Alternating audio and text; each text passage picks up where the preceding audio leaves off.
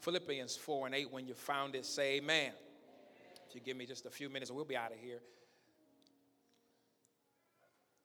English Standard Version says, Finally, brothers, whatever is true, whatever is honorable, whatever is just, whatever is pure, whatever is lovely, whatever is commendable, if there is any excellence, if there is anything worthy of praise, think on these things.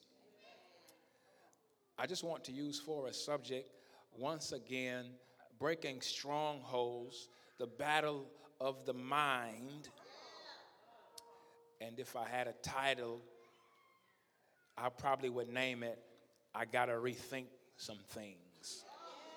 Touch your neighbor, tell them, in 2020, I gotta rethink some things.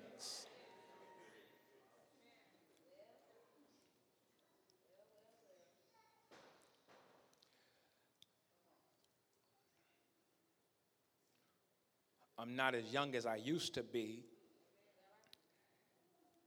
And if I'm honest this morning, my mind often fails me. It seems to be working on autopilot. It seems to do its own thing. It's as if my mind is not mine. It's as if my mind ain't minding me. And so the question becomes how do I make my mind mine? Because when I want to ponder, my mind wanders. When I want to pray, my mind strays it is as if I am hostage to my mind. And so I got to rethink my whole life. I literally have to change my mind.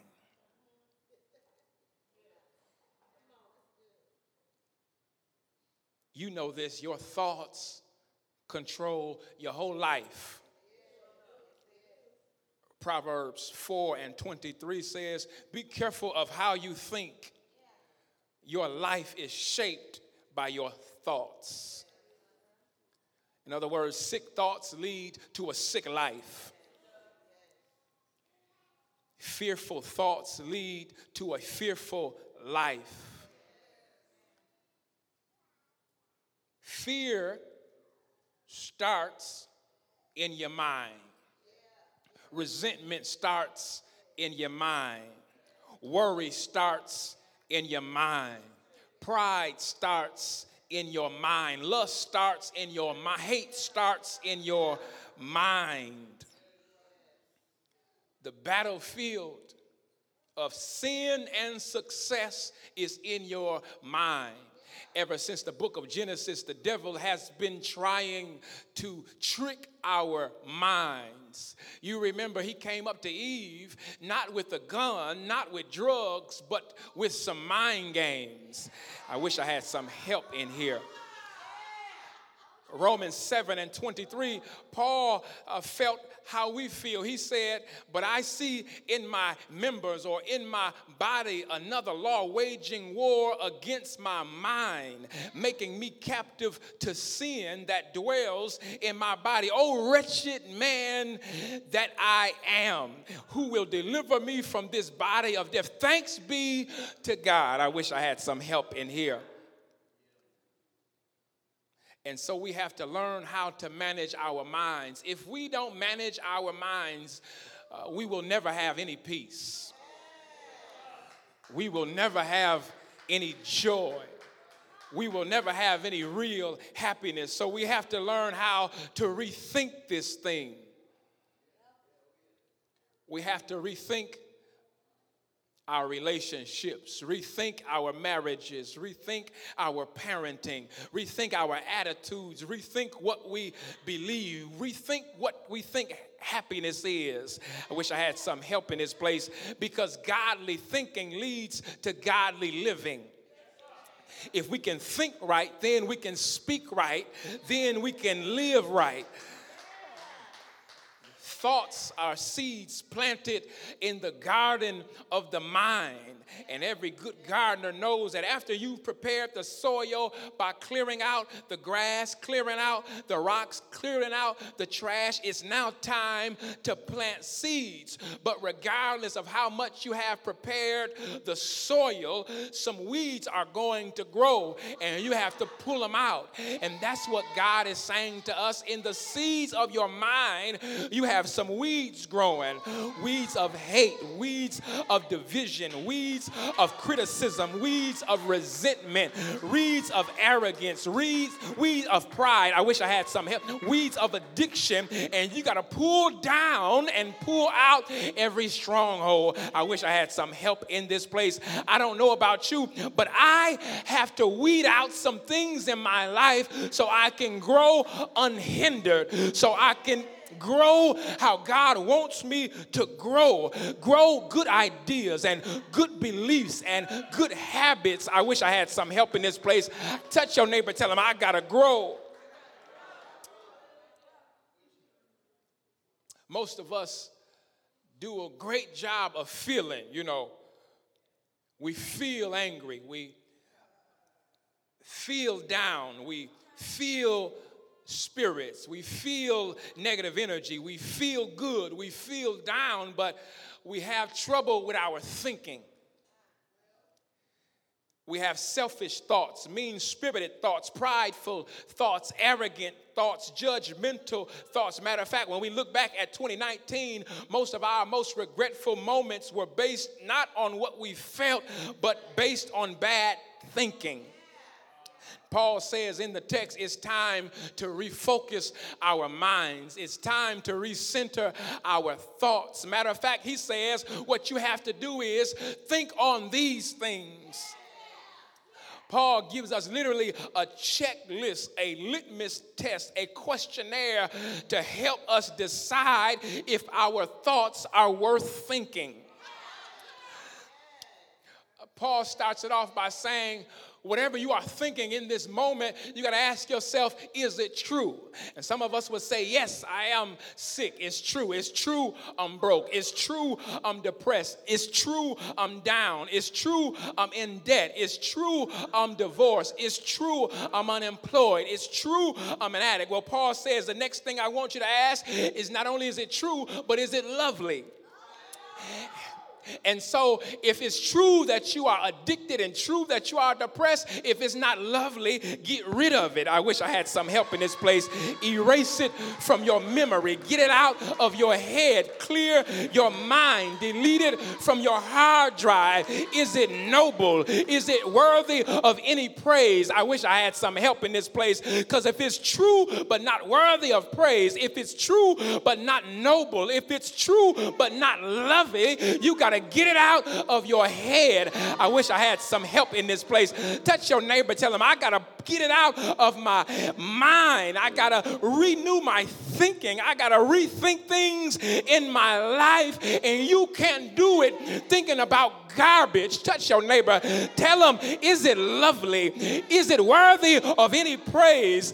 You should not think on it if it's true, but not lovely, true, but not noble, true, but not worthy of praise.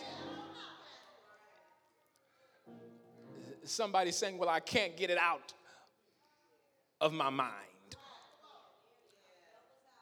I know you said what you said. But my stronghold has not crumbled yet. What's wrong with me? What's wrong with my faith? What's wrong with my walk with Christ? What's wrong with my prayer life? My mountain won't move. And I heard in the word, if you speak to the mountain, say, be cast into the sea, it will move, but my mountain still stands. It still impedes my progress. It's still in my way. And so the question becomes, what do you do when he won't move your mountain? I wish I had some help in this place. After you've spoken to it, it's still in your backyard backyard. It's still in your driveway. It's still in your front yard. I wish I had some help in this place. Well, God would tell you, well, God wants us to know that, listen here, if He does not deliver you from it, He'll deliver you through it. You missed your shout. Listen, he didn't deliver David from the valley, but the Bible says he delivered David through the valley. He didn't deliver Paul from the thorns, but he delivered Paul through the thorns. He didn't deliver Mary from heartache, but he delivered her. I wish I had some help in this place, not from heartache, but through heartache. He didn't deliver Jesus from the cross, but he delivered us through the cross. I wish I had somebody here that says, He has not delivered me from my trouble yet. He has not delivered me from my stronghold yet. He has not delivered me from my sickness yet. He has not moved my mountain yet. But I'm suggesting, I am thinking, if He has not delivered me from it, He'll deliver me through it. Touch your neighbor, touch them, tell, tell them, tell them, you just going through it. You just going through it. I wish I had some help in this place. Yes, it takes faith to believe. I wish I had some help in this place. It takes faith to get what you want from God, but it also takes faith to not get what you want from God. Wish I had some help in this place. It takes faith to not get what you want and still come to church. It takes faith to not get what you want and still pray. It takes faith to not get what you want and still worship. It comes it takes faith to not get what you want and still tithe. It takes real faith to not get what you want and still sing and still show up and, and still lift up holy hands and still, I wish I had some help in this place, claim you have the victory. I wish I had somebody that says, He has not moved my mountain. But listen, if he does not deliver you from it, he'll deliver you through it. Touch somebody, tell them, I'm just going through. I'm just going through.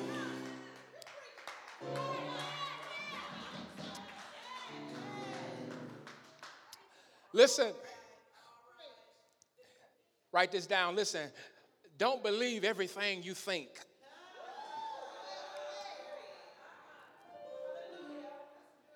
I wish you would receive that. I wish you would accept that. You ought to second guess yourself sometimes. You ought to re examine things sometimes. You ought to reevaluate things sometimes. Some of us trust ourselves too much. Some of us trust our gut, our G U T, more than we trust our God, our G O D. Wish I had some help in this place. And you have to understand, you got some biases. You have some blind spots. You have a, a habit of jumping to conclusions. You, you look on the wrong side too much. You are a little bit prejudiced. You miss the big picture. I wish I had some help in this place. You see what you want to see, and you can't believe everything you think. If you are going to win the battle of the mind, you can't believe everything you think. High five your neighbor. Tell them you can't believe everything you think. Everything you think is not valid, it is not noble, it is not worthy of any praise. Write this down. Guard your mind from garbage. Guard your mind from garbage. You can't watch everything on television. Then, if you're gonna watch it, you can't watch it in front of your kids. Stop going to see rated R movies with your kids. Lord have mercy. Ain't nobody gonna shout this morning. Stop listening to trap music, number one. Then stop listening to it with your kids. Something wrong if if you 40 and, and they 12 and y'all love the same artist.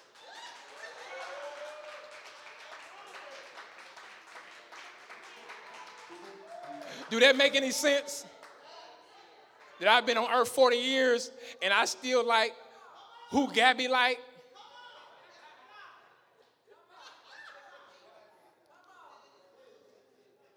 Guard your mind from garbage. Touch your neighbor, tell him you better guard your mind from garbage.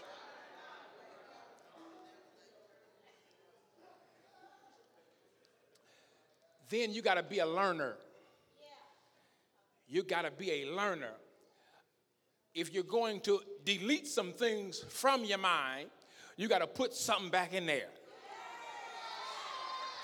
That's all a disciple is. A disciple is a learner. That's what it means. Jesus said, Come to me, all who labor and are heavy laden, I will give you rest. Take this yoke upon me. Learn of me. You're going to always be thinking foolish until you get some wisdom in there. I wish I had some help in this place.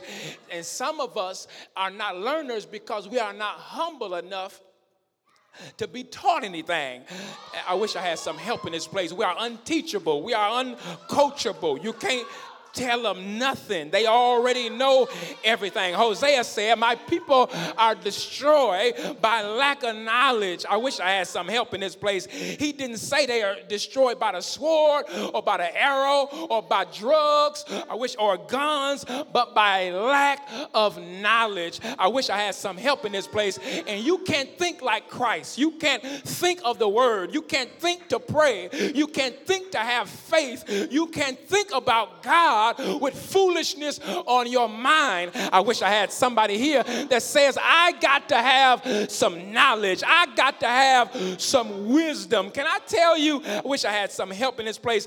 I've learned from churches that are bigger than us and churches that are smaller than us. I learned from pastors who are older than me and pastors who are younger than me. I've learned from people who like me and people who don't like me. I wish I had some help in this place. I've learned from my loved ones and I've learned from from my critics. I've learned from the foolish and I've learned from the wise. Touch somebody and tell them you can learn a lot from a dummy. I wish I had some here somebody here that was coachable, that was learnable, that was teachable. Touch somebody and tell them you got to have something in your mind. Touch your neighbor, tell them, Are you coachable? Are you teachable? Can you accept correction? Let me help somebody. when your pastor corrects you, that ain't church hurt. Listen, I wish I had some some help in this place. That's the oldie but goodie. When your pastor corrects you, that ain't church hurt. When mama corrects you, that ain't church hurt. Well, I wish I had somebody here. Touch your neighbor, tell them that ain't church hurt.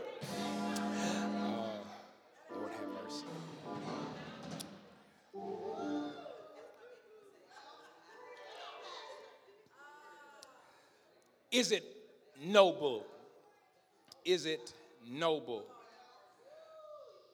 The Duke had had to lead a he had to lead a castle, the castle. He had to lead a, the palace because he was tired of the criticism him and Bay was getting. Then he was just tired of the scrutiny and all of the judgments and all of the rules that came with being noble. Touch somebody, tell them, nobility comes with responsibility. So now he got to pay his own rent.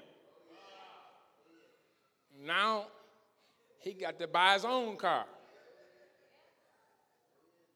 They, they treated her like she was black, and they treated him like he black now. He, he want us. He, he want us. That suggests to us that we too are noble or we are a part of the royal family. So I can't post everything on Facebook. Wish I had some help in this place. There was a time when the saints, if they took a picture, they would hide the glass. Now we all like this. We, we all like this.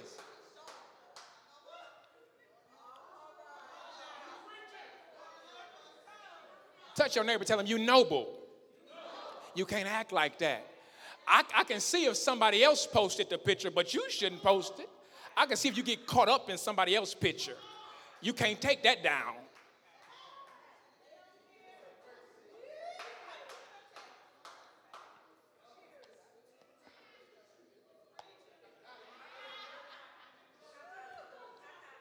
Listen, I'm gonna lose my whole church here.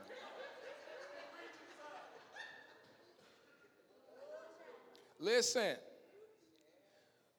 you got to know who you are. You got to know who you are. That starts in the mind. Christ knew who he was. Every time you look up, he was telling somebody, I am the bread of life. I am the resurrection. I am the true vine. I am the sheep, uh, the, the, shepherd. I, I, am that I am. And before Abraham was, I am. He, he always was telling people who he was. He knew who he was. Even at the age of 12, he knew his purpose. You got to know who you are and you got to know your purpose. Touch your neighbor. Tell him you got to understand that you are noble, that you are royal, that you are one of his, and you can't act any kind of way. Listen. I'm through here. But when I tell you, not only do you have to think on these things, but there is one thing you don't have to think about. And that is if Christ love you. I wish I had some help in this place. Every drop of blood is proof that he loves you. Every thorn on his head is proof that he loves you. Every welt on his back is proof that he loves you. You don't have to think if God loves you. You ought to look at the cross and know that he does. I wish I had somebody here that says, I know he loves me.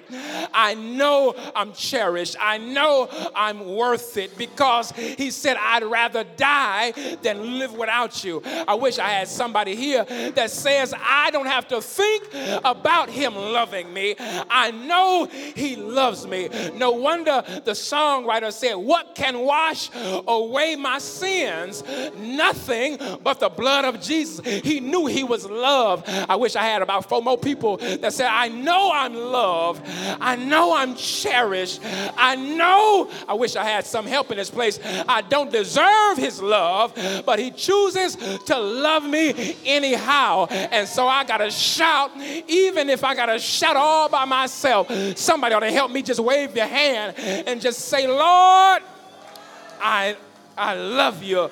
Lord, I adore you. Lord, I magnify your holy name. The songwriter wrote, You thought I was worth saving. So you sacrifice your life. But the truth is, you are not worth saving, but He died anyway.